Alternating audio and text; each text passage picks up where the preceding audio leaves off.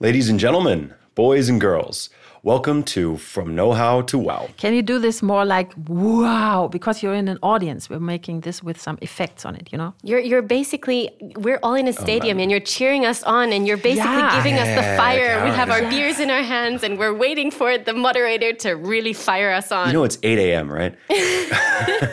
go Geoff, go. Um, ladies and gentlemen, boys and girls, welcome to From Know How to Wow. Woo!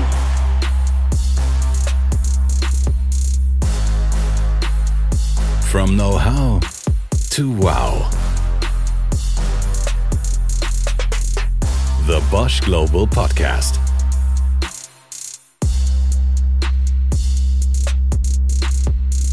I always wanted to be, and I, I kind of wondered what it's like to be on a really big stage in a stadium. Well, I would say that you seem like a natural and I think the audience loves you too. Uh, well, uh, let's be honest, that's the beauty of sound design. I mean, you we just picked a friendly audience. And shout out to Steffi, as always. Although in real life, to get an audience excited is part of the equation. Um, and I mean, in addition to a great performer, we also need an excellent sound system. That's right. That's what we're going to learn a lot about today. Hi fi sounds for stadiums, arenas, and big venues. Or tiny ones, just like a kitchen, where this sound is actually recorded.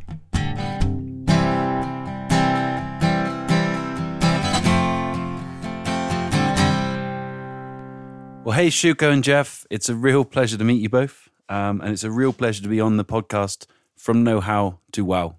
This is Daniel Kemish. He's one of our dear guests on this episode. And as a musician, he counts on professional audio equipment. And he'll also tell us more about the link between beer and proper beats. And I'm really looking forward to hearing him play later in the show. I've heard it's exclusively for us. So, dear listeners, welcome to episode 18 of our little show. You really like the big venue. I get it. well, come on, tis the season. You've taken the words out of my mouth, literally. Oh, wow. Tis the season. And isn't it amazing how this short little sound effect immediately evokes associations with the holiday season? Well, I mean, at least for me, it does. Yeah, I guess it depends on the cultural context of your upbringing. There's probably some sort of holiday sound or a certain style of music everywhere that invokes similar feelings in people. For me, it's the sound of a busy Christmas market. Really hearing the people talk and laugh and having all of those smells around us as well from the different uh, food stands that we have. It immediately makes me feel very cozy and Christmassy. And of course, the music, too, right? Of course, the music. Yeah. Until it becomes too much. that can happen. Maybe I have lower tolerance than others. But anyway, the effect of music on people probably isn't a surprise to anyone, especially none of our listeners. But it's fascinating nonetheless. And here's someone who knows a thing or two about this. because you might notice if you go into a fast food restaurant or a restaurant where they're trying to turn tables or a store where they want you to make a quick buying decision, the music is typically upbeat and kind of loud and going and going and going. But if it's someplace like an upscale restaurant where they'd like you to relax for more of the time, it's softer, it's setting a different mood. This is Bob Rieder, and he's had a long career in audio. as an engineer, designing loudspeakers, designing audio systems, designing components. And that means when he goes into a restaurant, it might be tricky for him to relax and enjoy the evening. I can relax and enjoy, but at least initially, I'm thinking about evaluating the sound. And often I'll make a comment about something that isn't right, and my wife will just laugh at me 'cause she doesn't hear it. What sound engineers can hear is truly amazing sometimes. But Bob, he isn't a restaurant sound tester, right? What is it exactly that he does? No, he's definitely not a restaurant sound tester. I'm sure that's a job somewhere. I'm the global product manager for install and concert sound with Electro Voice. so, Electro Voice is a well known brand for microphones and loudspeakers, and it's a subsidiary of Bosch. So, the same thing that restaurants and retailers do with music, or holiday markets for that matter, Bob and his team at Electro Voice help bring the same effect to stadiums and other large venues. But in these big venues, why do we go there? We go to have a communal experience with other people and share this experience with others in a way we can't do when we're isolated watching it, for example, on television. And part of that is, you know, when you cheer, everyone cheers with you and vice versa. And the sound system, the music has a lot to do in driving people's energy to make it more of an experience, almost interactive. So having a good sound system obviously helps a lot with that. Although I must say, really great sound at a stadium is actually kind of rare, mm. especially for sporting events. I mean, yeah, the, the audience cheering is is great, and that's that's part of the whole atmosphere.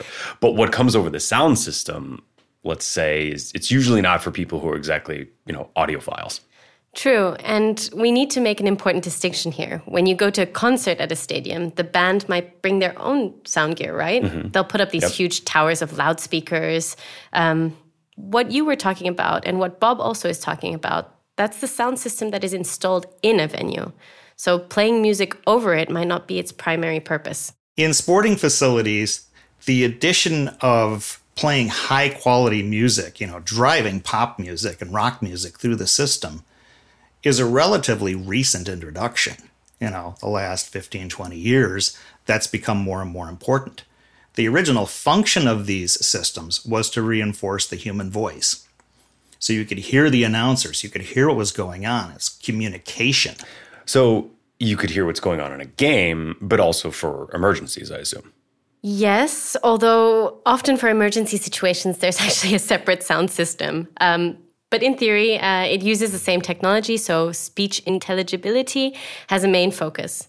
And actually, in many countries, Bob says there's a regulation around that. Um, so, worldwide sports organizations also require certain speech intelligibility, and they go to stadiums and measure it.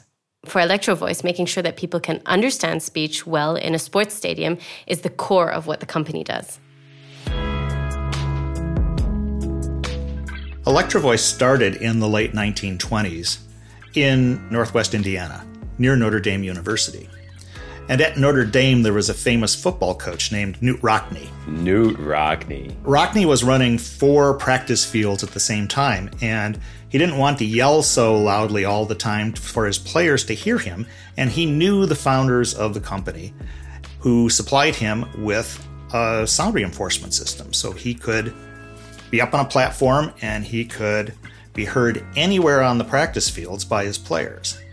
And we didn't really have a name for this device, but Knute Rockne called it his electric voice. When we started this episode, I had no idea that we were going to be talking about Knute Rockne. The guy is a legend. And especially because Notre Dame isn't so far from Chicago. So it's pretty cool. Notre Dame, Geoff. Notre Dame. Notre Dame. How many different languages can we throw in this episode? um, but no, so I, I I had no idea that we have a Bosch company which was effectively named by Knute Rockne. That's a pretty fantastic piece of trivia right there. So for Electro Voice, one two, one two, check check check. Indeed, they specialize in reproducing the human voice perfectly, but of course, also music. And it's a challenge. Um, this challenge grows with the size of the venue to make music sound really good. A challenge that's become more important to solve. But the role that music is playing in sporting events has changed so drastically over the last 20 years. I mean, people are expecting that sound system to get them pumped up and sound as good as it does in their living room, but just far, far louder. I remember uh, one of the last concerts I went to go to before, obviously, the whole thing that stopped us from doing fun stuff. Um, it was it was fascinating to me the difference in sound quality between the uh, opener band and the headline band, and it was honestly it was quite disappointing for me because I went mostly for the opener, not the headline. I, I was I was kind of bummed out, but anyway, it's it's impressive how much um, the sound quality impacts the experience.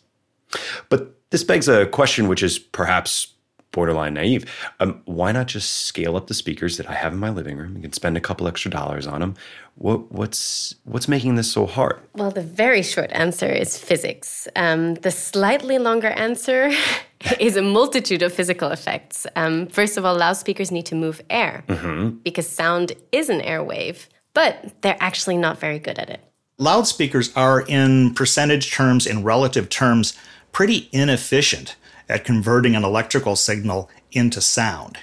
So you have to drive them with a lot of power because that conversion is at a relatively low rate.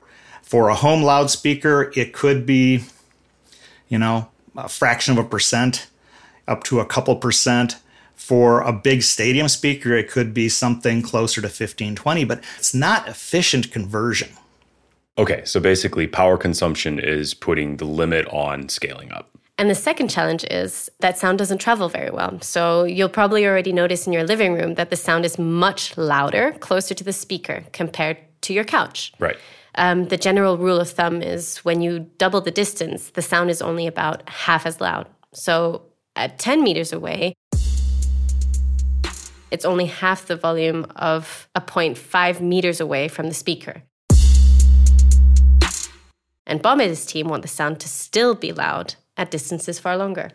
Yeah, of course. And for sure, the same effect works in reverse, like with our microphones that we have right now. For sure, you will notice if I'm getting farther away from the microphone than Geoff, if I'm back. where I should be. no, but it, it's very, very noticeable. And especially with high quality audio equipment, whether it's microphones or speakers, it makes a big difference. Yeah, and the distances we're actually talking about. I mean, Bob is thinking about 180 meters or, or 700 feet, 750 feet, something like that. Basket line number 30, Shima Alcaciak. which is really far when you think about it. definitely, and it's necessary when you have loudspeakers next to the scoreboard on one end of the stadium and people at the other end still hear the same thing. But there's another problem with the sound getting worse further away from the speakers. In addition, it may not fall off evenly across the entire frequency range. For example, if you're outdoors and you have humidity effects and you have different temperatures and different striations of temperature in the atmosphere through which the sound is propagating, it can really affect the sound in that it can skew the direction of propagation. It can absorb some of the high frequencies. Some of those things change daily. That's where a good sound engineer comes in handy. And sound engineers, if they're good, take obviously the weather into consideration. I had never heard this before. I hadn't either. Really? So, quick recap, Geoff. Bob has told us that loudspeakers need to move air, mm-hmm. but are inefficient, mm-hmm. and that different frequencies travel differently through the air. Yeah. So, to solve some of these challenges, some loudspeakers simply ignore the lowest bass frequency. At low frequencies, you have to move lots and lots of air, and it's relatively less efficient to produce sound at low frequencies. So you don't have to reproduce those. Then it becomes a little easier to get those high sound levels. But Always a but. always, that trick, just ignoring low frequencies, it doesn't work anymore. Venues are increasingly being asked to play techno music and the full range of modern music. So we need a speaker that would reproduce that as well. And that meant having it play low enough so that in a lot of situations you wouldn't need a subwoofer or extra bass speakers to give people that impact and that sense there's a lot of low end and also extend the range out to the very upper frequencies so it's more of a hi-fi experience than you typically get in a large venue And if you didn't catch that between the lines, that's exactly what Bob and his team are setting out to build a speaker that gives audiences a hi fi experience even 180 meters away. I figured that would be a target like that. And honestly, I can't wait to hear if and, of course, how they accomplish that. But to the points that he made about the hi fi experiences and how important good speakers are to create good vibes, literally, haha, uh, let's hear from someone on the other end of this process an onstage performer. A good gig with a good sound system makes all the difference for a singer, too. you come off stage and you feel, wow, that was cool. Like, I mean, I've got quite a, a powerful kind of uh, rough voice. So when you belt it into the mic and you feel it on the other end coming through, you kind of get this kind of goosebump feeling inside almost of kind of like, wow, it came out as I wanted it to come out. because I know I'm gonna see you soon enough. It's tough, but you know it's gonna be worth the proof. My name's Daniel Kemish. I'm an Americana folk artist. I mean, Americana is such a broad. They call it Americana because I think they really don't know what else to call it. But um, yeah, it's. It, I play a mixture of folk, uh, rock and roll, country, um, singer songwriter, that kind of stuff. Since it seems to be hard to explain, we're hearing some of Daniel's music already in the background. That's from his song Just Tonight, and he recorded this version exclusively for us. But um, wait, I, we will play the entire track at the end of the show, right? Of course, of course. Ah, okay, good. And when Daniel's on tour, by the way, he says that if he gets to pick between venues, the installed sound system can actually be the deciding factor. You look forward to a venue, especially if you know the the PA's good, the front of house system is good, and also the sound on stage makes a big difference to your performance as an artist or as a band. But also the audience are the main energy givers in the way that they react. So when the sound's good and the audience are into it, means a whole different experience for the show. You know, as somebody who usually goes to concerts or clubs, um, you definitely notice when the sound is better in one place or another. And I can totally relate to what he's saying. It does have an impact on the experience you're having. If you're looking for an expert to tell you which venue is better than another, Daniel is your man. He's seen them all. Uh, well, I mean, obviously, many of them. I've been on the road well, solidly for the last eight years, maybe. Really, six years hard touring, and then obviously came the dreaded thing we don't want to talk about. Um, and it kind of put a stop to that for a while. So, for sure, he's encountered some bad sound systems. And he's seen the effect they have on audiences and eventually his own performance on the stage. Because if the audience aren't enjoying it as much as they did the last time, you think, well, what are we doing wrong? We're playing just as good. What are we doing wrong? And to avoid that vicious cycle that starts with a bad sound system and ends with everyone having a less than ideal experience, Daniel and his band became more picky. We've been in venues before where you turn up and you think, oh my God, hang on a minute. No, no, no. We won't play through this system. So, but if they say something like this, did, what, do they just cancel the gig? Well, no, he takes his own sound system with him on tour. Ah, so okay. if necessary, they are doing their own install. Clever. You put your own system in front of the other system and you play through your own system. And the sound is 10 times better than it would have been had you used the venue system. The artist sells more merch because everyone had more of a fun night. The venue sold more drink because everyone's enjoying themselves. And it, it's, it's one of those things that unfortunately people don't put it down to the sound system a lot of times. But I think it's one of the main factors of what makes a venue good and what makes a venue not so good. I'll definitely pay more attention next time to these kind of things. You didn't notice already? I mean, if you if you're talking, Oh, it made me crazy sometime. Ah. well, he he did say the venue sold more drinks. yeah. So you know this this reminds me of an old uh, American expression: if you want something done right, you have to do it yourself. Uh, so he obviously has taken that to heart. Um, but of course, he acknowledges also that that sometimes the the people running the venue are not so happy with this, you know, uh, train of events. Um, but you know, rarely they're they're just aware of their limitations of their own in-house system. I've turned up at a venue and the sound guy said, "Have you brought your system with you? Can we can we use your system?" Well, at, at least they know. You know, that's that's already a good Yes. thing. Um, Self-awareness is key. Yeah, it, it definitely is. Um, but I was thinking about this just now. Um, you know, when I'm in a, in a in a club or a bar, especially after a certain point, do we really think that the audience perceives this? Um, because I have to admit, I I've never really thought about it till this episode, and I couldn't tell you now whether I would have noticed a difference.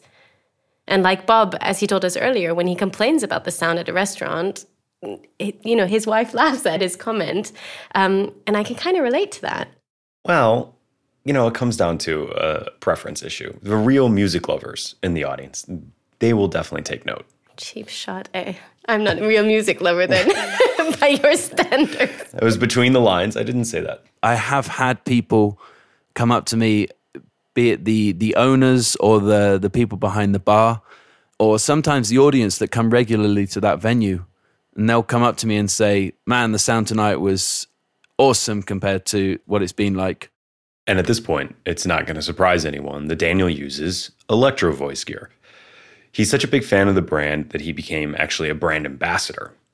As promised, more of Daniel's music exclusively at the end of this episode, so check that out, Can't wait. of course. So, Shuko, what can you tell us about how Electro Voice makes such great equipment? I can tell you that Electro Voice makes microphones and loudspeakers for artists like Daniel, as well as for big venues and everything in between. So I had to pick one product to look at in more detail, and I found one that's particularly fascinating.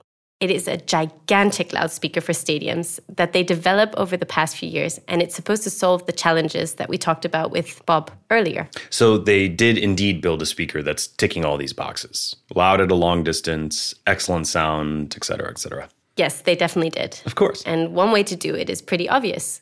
They steered the sound in one direction. You don't want to waste that sound energy that you create. So instead of letting it flow freely wherever it needs to go, you want to focus the sound at the audience area that you're trying to cover. So we often say, just point the sound at the people, which is an easy concept, but hard to accomplish. I'm trying to really picture I, I like that. that. I, I really appreciate that visualization. But Yeah. but I, I'm asking myself what really makes that so hard. I mean, I think everybody knows, you know, when I'm doing this, when I'm cupping my hands around my mouth, or I'm just, you know, yelling. I won't scream at the microphone right now, but when I'm just yelling, it's getting louder in that specific direction I'm facing and less loud in, in other directions. True. But there's another challenge because when you do that, my voice doesn't really sound like my voice anymore, does it? That's a good point. So once you put that waveguide around the sound source, you have to shape it so that it treats the frequency range evenly. So you don't distort the quality of the sound while you're controlling the directivity of the sound. So, in general, it's the way to go. And you heard Bob call this a wave guide. Uh, it's an important component. The wave guide that you made with your hands was round, but what people in stadium and venues need is a rectangular area. So they can have one speaker covering one part of the audience, and then they can mount the next speaker side by side, covering the neighboring part of the audience, and so on.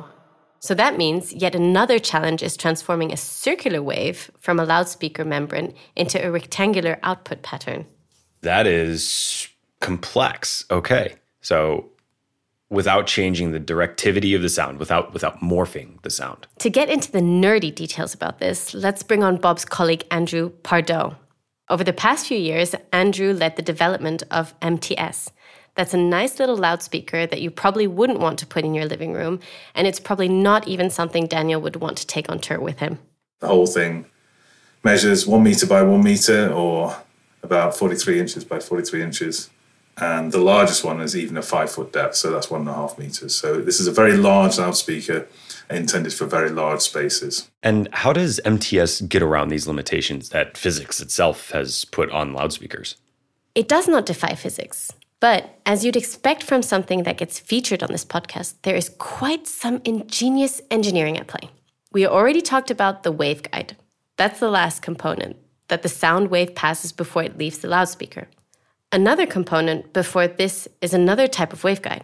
Engineers call this the horn. Horn, like as in French horn? I like how you went for the French horn.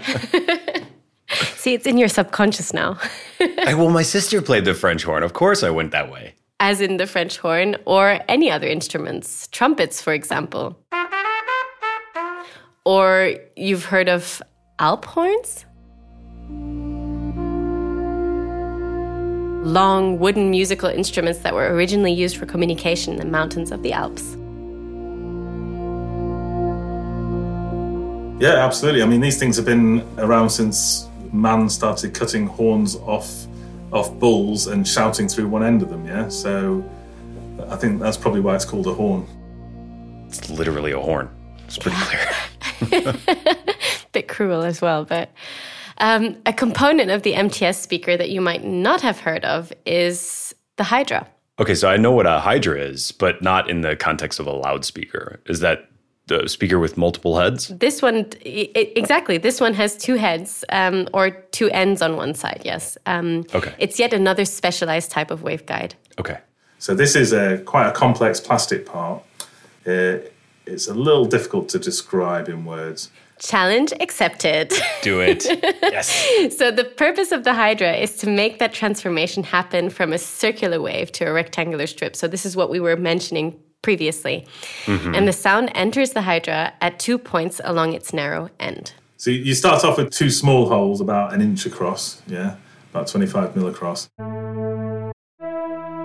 And they are skewed to the side of each other so that you can then fit some large compression drivers on top of them.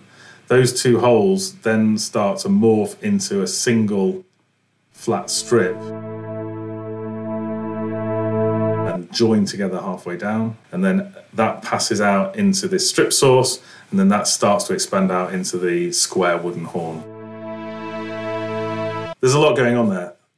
And as we can all imagine, it's quite big and heavy. So, about half a meter long and made out of pretty thick plastic. Um, it has quite a weird shape. Um, Andrew described it as a hump. So, hump shape. The sound is guided in such a way that it slows down some parts of the waves, but not others. This was kind of one of the complicated things to achieve to get it just right. If you don't get the geometry just right, then you end up with odd cancellations and the acoustic waves in the horn, it like kind of bounces around in the horn and it cancels out. You don't get that efficiency, you don't get good sound quality, and even more importantly, it doesn't go as far. If you set up this very uniform wave, it goes much further, it throws a lot further. So this is a pretty impressive feat what they're what they're doing here, impacting the directionality of sound. But how is it that they actually design a shape to achieve this? How is that done? They use computers, Geoff. Ep- Thank you, Shuko. Thank you very much. So that was all done using a finite element program. So you build the whole device inside the computer world and you assign properties to the air and the wood and the plastic and all the things around it. And then we can run simulations to see what it's going to do. And we must have run hundreds, maybe even thousands of simulations. And okay, it was a bit simple because you know it's only half the truth what I said with computers because you can't do much with computer simulations if you don't have smart people, obviously. Yeah, in front of the computers. It's all done by experienced engineers who have been doing this for quite a long time under a certain set of des- design guidelines that we've generated throughout the years, building on technology over the years with the Electro Voice system. And you were right. This is quite complicated to figure out, even for computers. It takes them quite some time to run these simulations. So, to not waste the engineer's time waiting for a computer to finish, they use some cloud computing power from Bosch. These calculations we do can take a day, a week, maybe even a month. But some of the ones we were doing would normally take about two weeks on a on a single fairly high power computer with maybe 16 cores or something. We can send that off to this uh, computer farm within Bosch. And we can get an answer back within one or two hours, what would normally take us over a week to calculate. Wow. The computing on demand services that are available are actually pretty impressive. And I think a lot of people don't really realize how much energy is consumed in doing these simulations. You know, when you're when you're doing something like watching a movie which has been computer generated, uh, those individual scenes can take months to render. And so when researchers like Andrew need to do something like this, it really takes up a lot of their time I can imagine. and their ability to have a service that can speed this up really gets things into the market faster. It's pretty impressive stuff. But that's just IT nerdy stuff. Never mind me.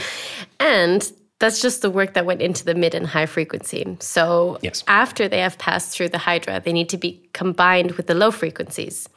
And to make a long story a little bit shorter, there's a special cardioid version of the speaker that uses sound cancellation to make sure the low frequencies don't get emitted too much to the side or to the back. And all you're seeing here from the outside is is the proverbial black box. You know, before this, I for sure never knew all of this was happening on the inside of speakers. I thought it was just a neither. magnet bouncing back and forth. Uh, but I know this might be difficult to say, but can Andrew describe what MTS actually sounds like? When you ask him, this is what he says. Um, I would say it's adequate. and, and pretty much everything else I've heard before was not. It's not exactly the wow No. moment Me- I was looking for. It's adequate. Otherwise called wildly mediocre. Okay. So um, Andrew is very modest. Um, the quality of the sound paired with the loudness is such that it never leaves him wanting more. Yeah. Um, he's very pleased with what he and his team have definitely achieved. You know, when sometimes you listen to a piece of music on a, a very good sound system, you hear all these things in the music that you never heard before because they're kind of in the background. Well, you can hear all of those on our speaker because it is this really high quality sound. Actually, I quite often go home at night and over the last few tuning sessions, I, I get home and I'm quite disappointed in my home sound system because struggle. I've Struggle. been kind of spoiled with how good it sounds. And it can be the opposite too, you know, Shuko. You know, if if you've been listening to something on a on a on a good speaker Yeah. and then you hear the same thing on a less than So mediocre. excellent speaker, you're missing all these little niceties and it's just it can be grating to the ears. Well, if I uh, if I take the word of uh, Steph, it can be horrible. I think we were being horrible. Horrible. That's yes, horrible. But going back to Andrew, um, apparently it sounds so good that it might not just be used in stadiums and the big venues or outdoor venues, but also in clubs. That's great.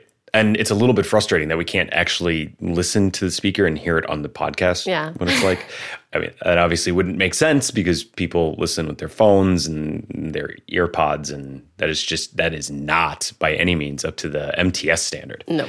Just like you can't see on an SD screen what a HD or, or high def movie is looking like. Uh, what's Jingle bells, jingle what's happening? Hi, Shuko. Hi, Geoff. Did you get our presents? Can you open them now, please? Oh, I love opening presents, especially so close to Christmas. Hi, Patrick. Um, so, listeners, Patrick is our head of podcast. Hi. And how would you describe his role, Geoff? Oh, he's the uh, he's the man behind the curtain. He makes it all happen.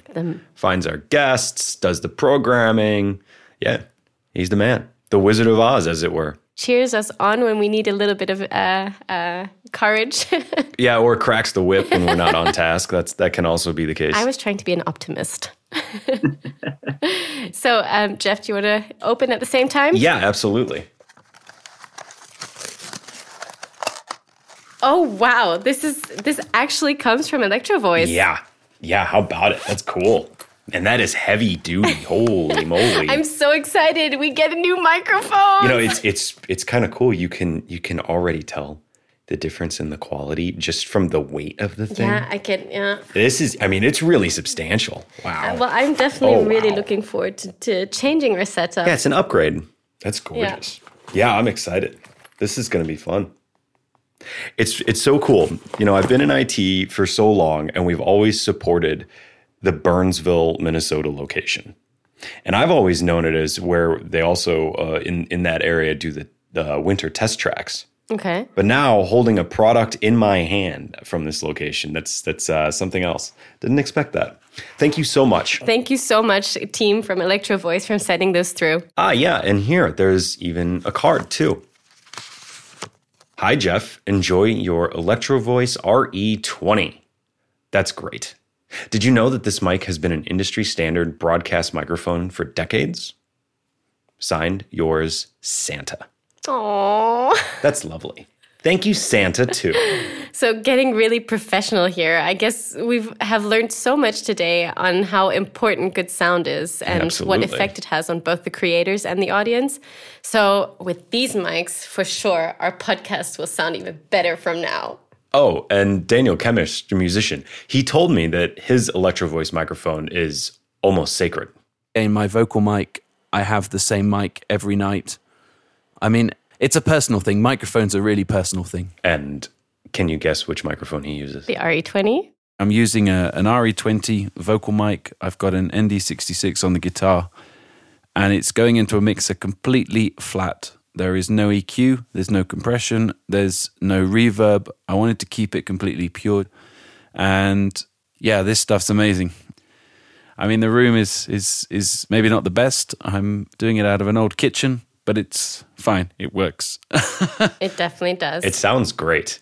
And I'm so excited, honestly, to listen to the next episode once we've recorded on the electro voice and to hear the difference. But you know, and that's something quite good because then we definitely have something to look forward to in the new year. But Of course. Geoff, so are we going to play a song now? exactly. I was about to ask you the same thing. All You've, you've made on? me wait all episode. I want to hear Daniel's song. Okay, okay, we will. For sure we will. But first, let's let's quickly tell everybody that we also have a present for you, dear listeners.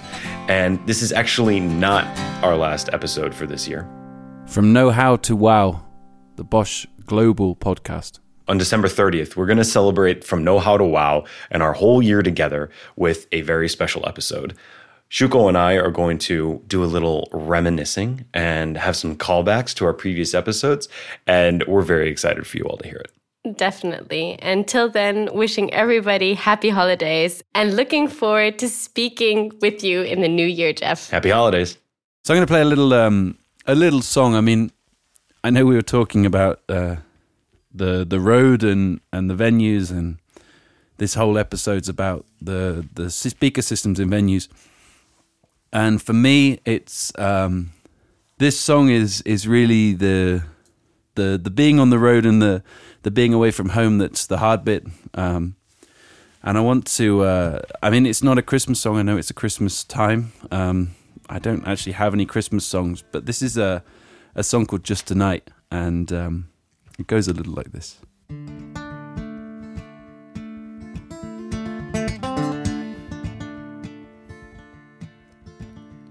You see the sand you can hold it tight tonight. You see the sand you can do the one thing that's right. Right on the road, we're trying to find the light. But I know I won't be seeing you tonight. Well, it's a long and windy road. I'm gonna take it west. Riding on the waves, riding like the best. She called you up one night. It's been a cold, rainy day.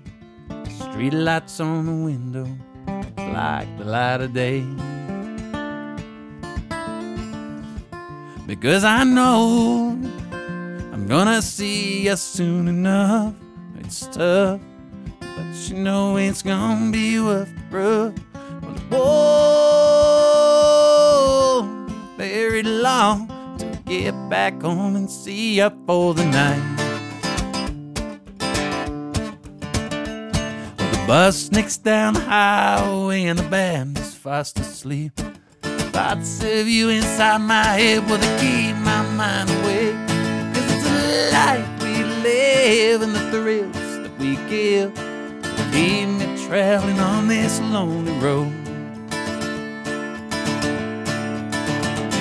Oh, we just pulled into town.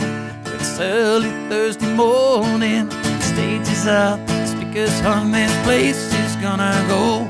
Well, the seats are so, the crowd is low. Excitement in the air.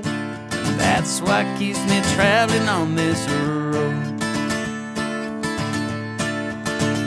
Because I know I'm gonna see you soon enough. It's tough, but you know it's gonna be worth the won't be oh, very long. Get back home and see you for the night. Because I know I'm gonna see you soon enough. Oh, it's tough. But you know it's gonna be worth the road. Oh, very long to get back home and see you for the night. Because I know I'm gonna see you soon enough. It's tough, but you know it's gonna be worth the rough. Well, it won't be very long till we get back home. And I see you for tonight.